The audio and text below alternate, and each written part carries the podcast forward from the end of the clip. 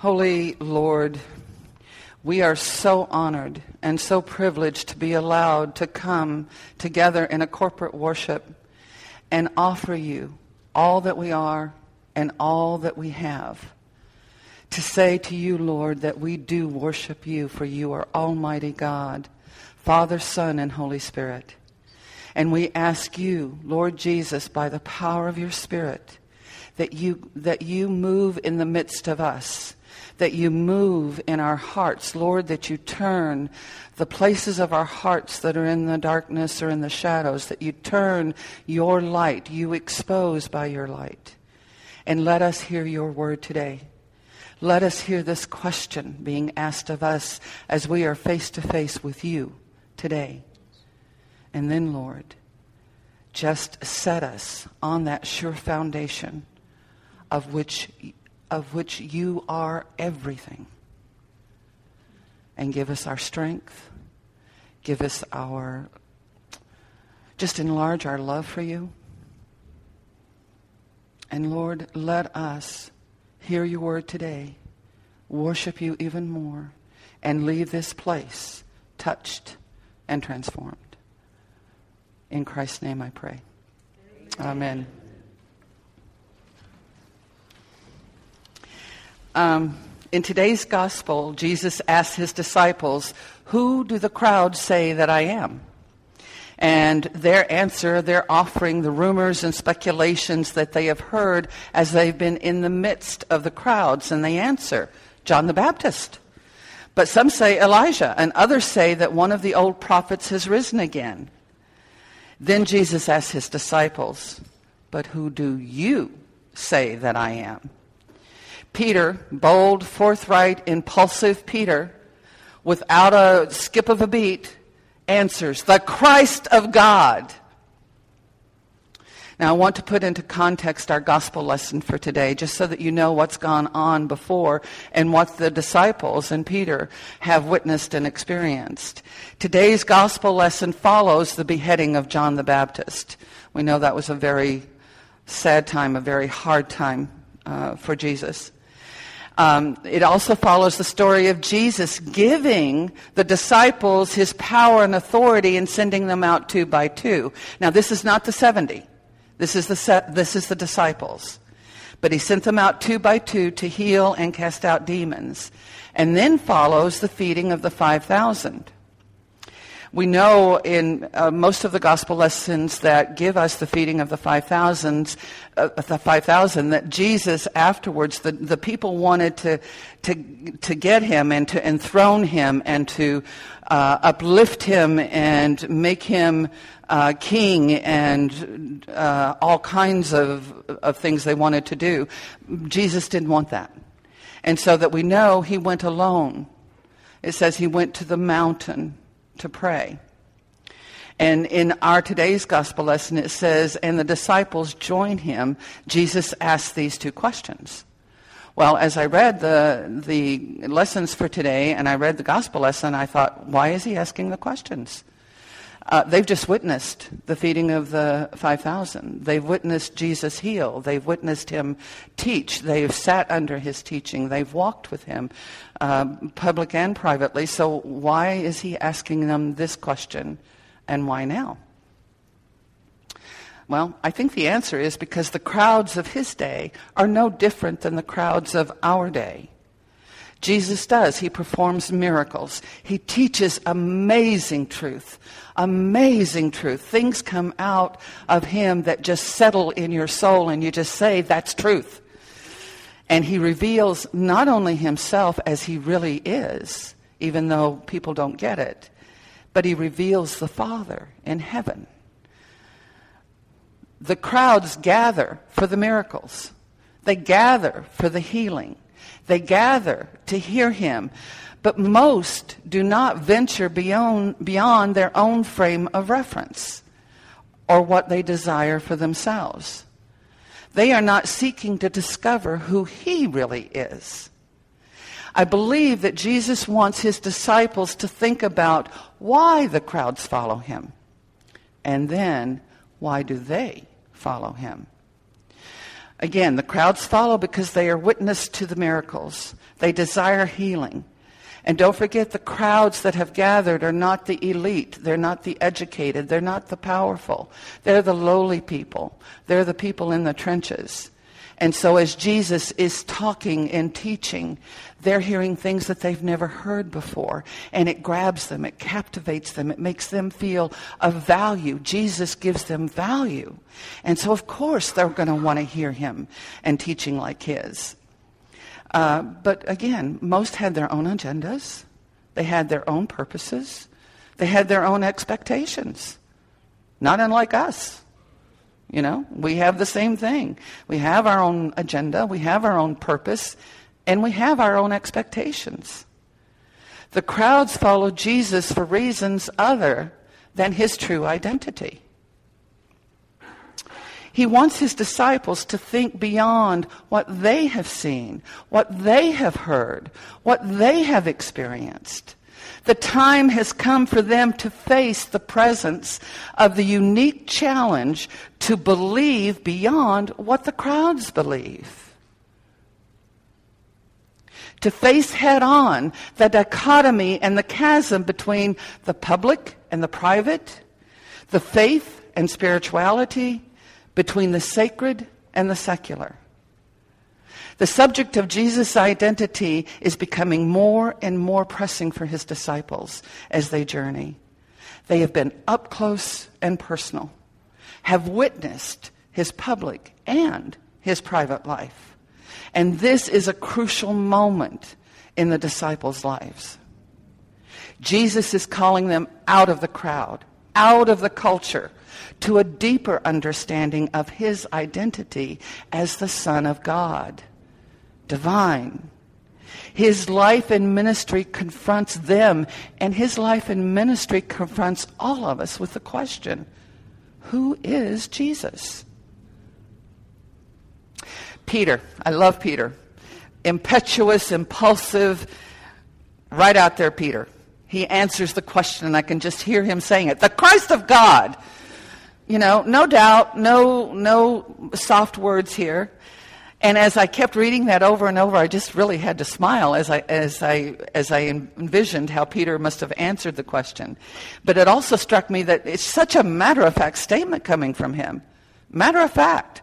It's not said with any great and deep thought. It wasn't like he went away for 10 minutes and came back. Peter did not search for the right and acceptable answer. There was no long, careful consideration. The confession is immediate and it simply said, the Christ of God. But it is mighty, it is powerful, coming from the heart, from his experience of being with Jesus. Peter knows. Peter knows. And from that certain knowledge comes this unshakable confession of Jesus' true identity. A certain knowledge. To follow Jesus is not just a free will preference for Peter. He has found this one, the one, worth following.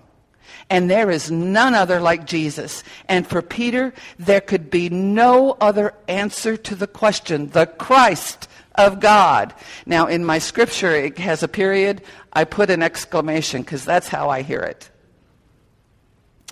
Now, Jesus responds to Peter's answer.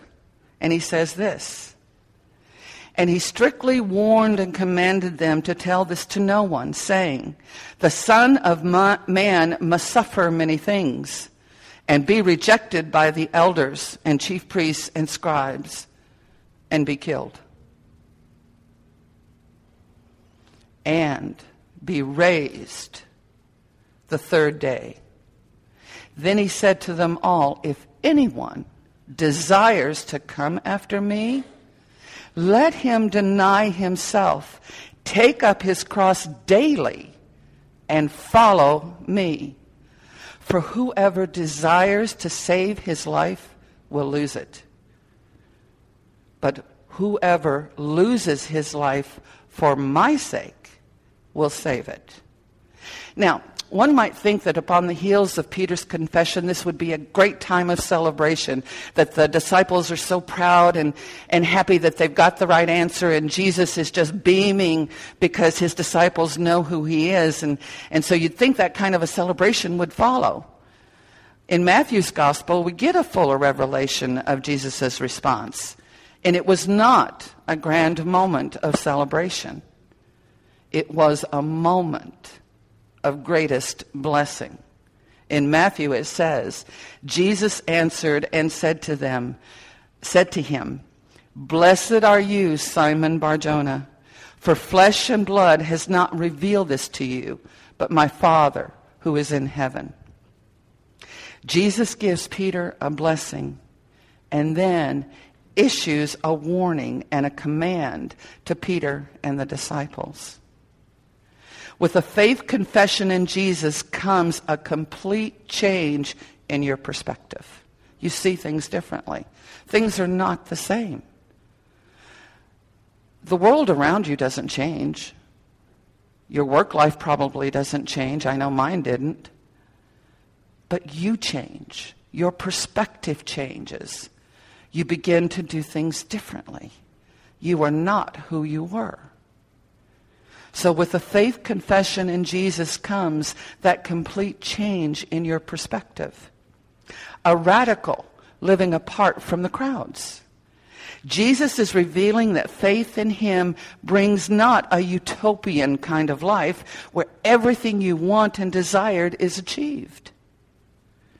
Faith in him comes with a warning. The warning Jesus gives Peter and the disciples is this faith in him, following him, is built upon him who must suffer, who will be rejected, who is killed.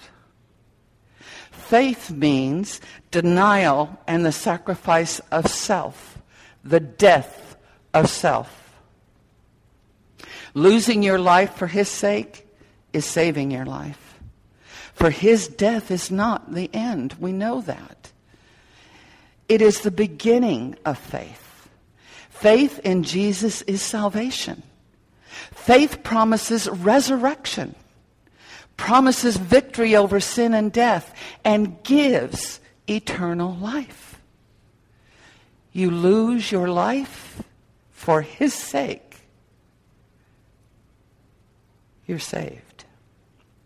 Jesus understands that Peter and the disciples get it. And he also understands to the point that they get it, they don't fully understand. They only get this much. They don't have the fuller revelation. They don't fully understand what it, what it means for their lives. They don't know what awaits them. He is warning them, preparing them for what will follow. To follow him means the cross. It means the cross. Taking up his cross daily. For this life, we, in this life, we will not see the rewards and the blessings and the culmination of faith. We won't see it. We'll experience some of it, but we're not going to know in it in its fullest.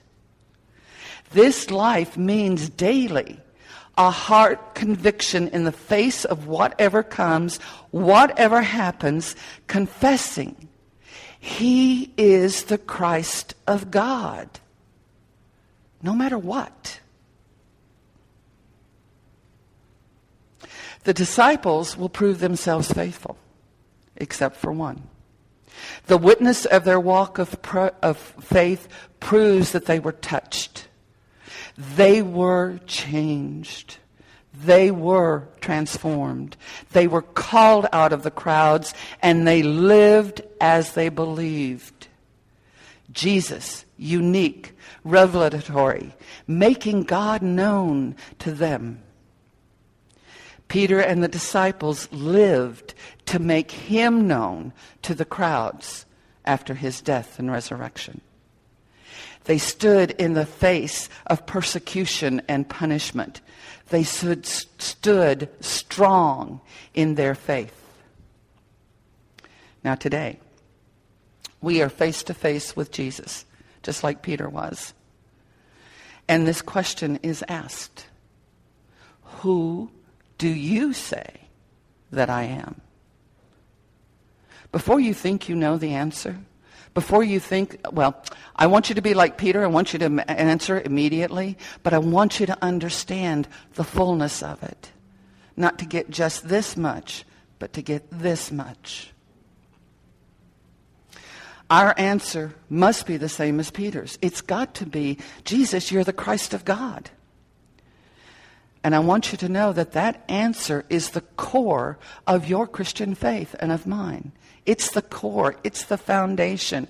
It's the, it's the place where everything else is built and grows. We are called out of the crowds. Jesus cannot just be a good teacher. He can't be just a wise man, a miracle worker, or a meek and mild comforter when we need comforting. He cannot be just another prophet, a healer, or a means to the end that we want. He cannot not exist. He lives. Jesus lives. Now, there are other religion, religions that reduce Jesus to philosopher or to an icon where what he stands for is more important than who he is. Still, some in the crowds of our day would reduce him to nothing, making him irrelevant, non existent. Others in the crowds would acknowledge his existence on their own terms, and as long as their expectations are met, would believe. But the minute this pie in the sky doesn't deliver, toss him aside in favor of their next pursuit. Folks, dear ones, friends, faith in Jesus is not for the faint hearted. It is not for those whose goal is to achieve the best in life now. The best job, the dream house, the perfect job, the perfect health, the power to accomplish and succeed, financial gain. Faith in Jesus is not for those looking for a sweet, non threatening, cuddly companion who makes them feel good and wanted.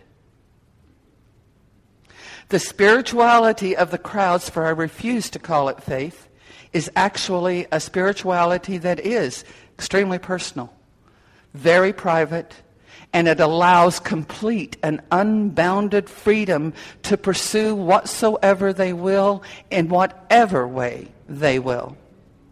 What is truth for them is not truth for anyone else.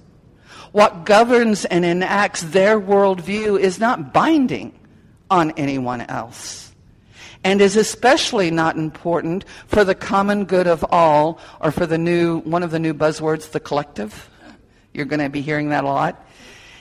It's not good for the collective. That which they believe brings them freedom is a failure to recognize corruption at its worst. And at its least, with the evacuation of God, is practical atheism.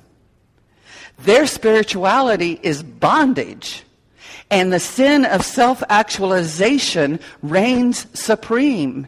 And they are never going to get what they want, what they're pursuing, what they give up everything for.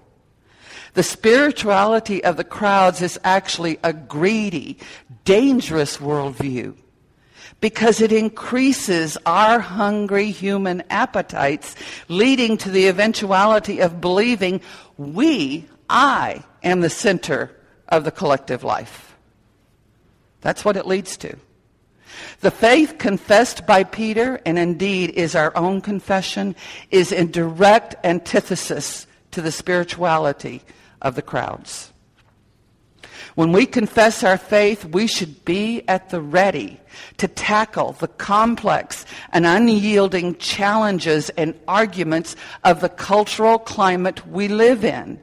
It's not enough, folks, when you hear people talking and sharing their opinions, whatever they are, or I'm a, I'm a New Ager, or I'm an atheist, or I'm an agnostic, or this is what I believe. It's not that we should leave them to their own devices and walk away. Now, I understand you can't approach it every single time, but don't think for a minute that God hasn't given you this opportunity to talk to someone, to love someone, to give them the truth. Our faith should not be content to hover on the outskirts and in the shadows of our lives. Just like Peter, the dichotomy and chasm between public and private, faith and spirituality, sacred and secular should not exist. No barriers there.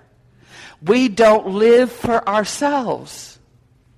We live for another. Did you hear that? We don't live for ourselves. We live for another. Our faith in Jesus should encompass and integrate the whole of our lives. Jesus, as the Christ of God, is the dividing line, and we who stand steadfast on faith in Him need to stand up at whatever cost to us, keeping in step with the Spirit to live and move and have our being in Him who is the risen Lord, the Christ of God.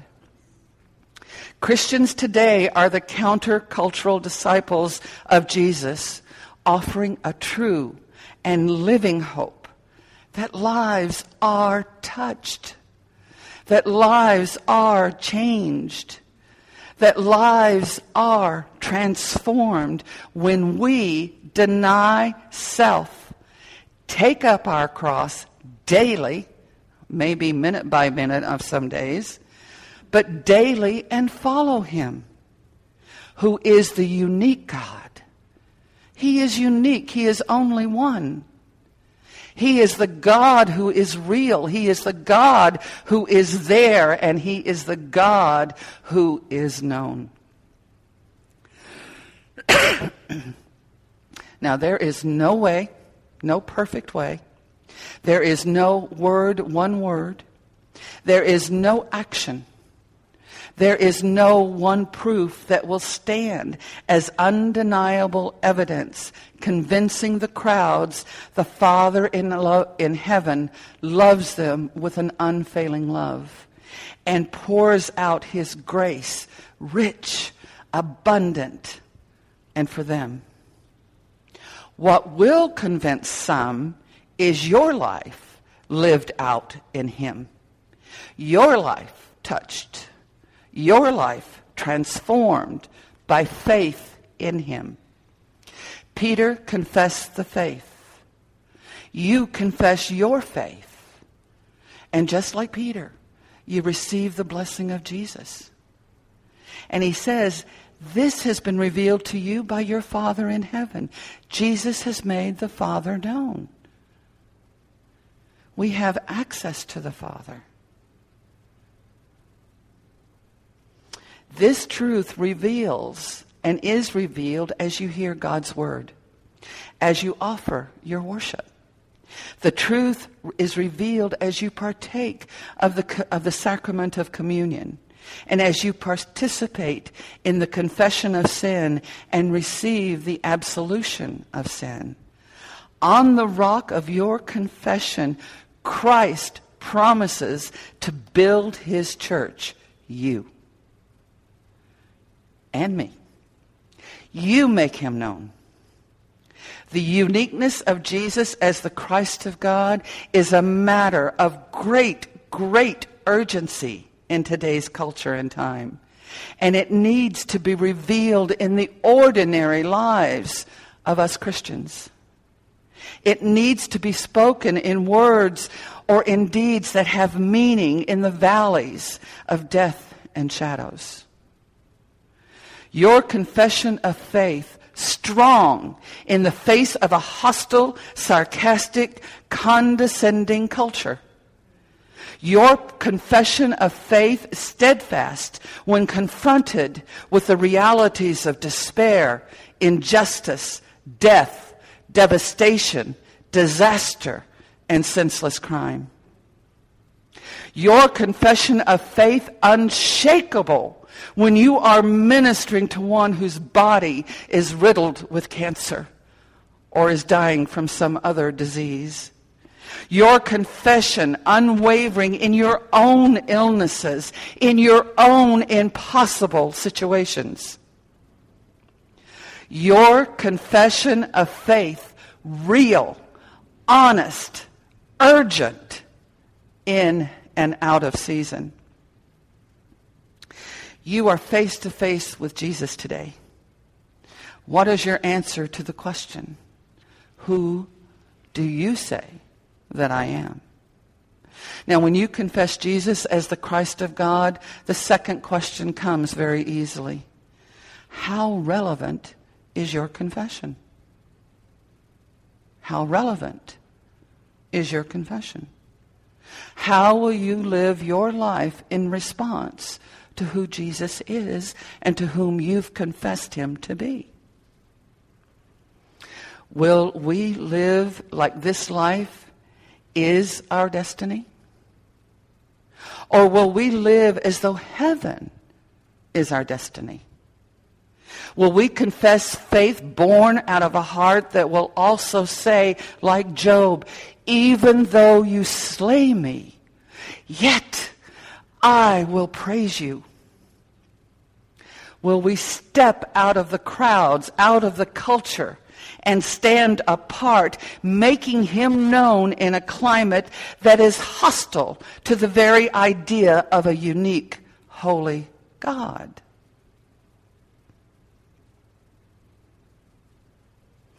Then he said to them all, If anyone desires to come after me, let him deny himself and take up his cross daily and follow me. For whoever desires to save his life will lose it. But whoever loses his life for my sake will save it.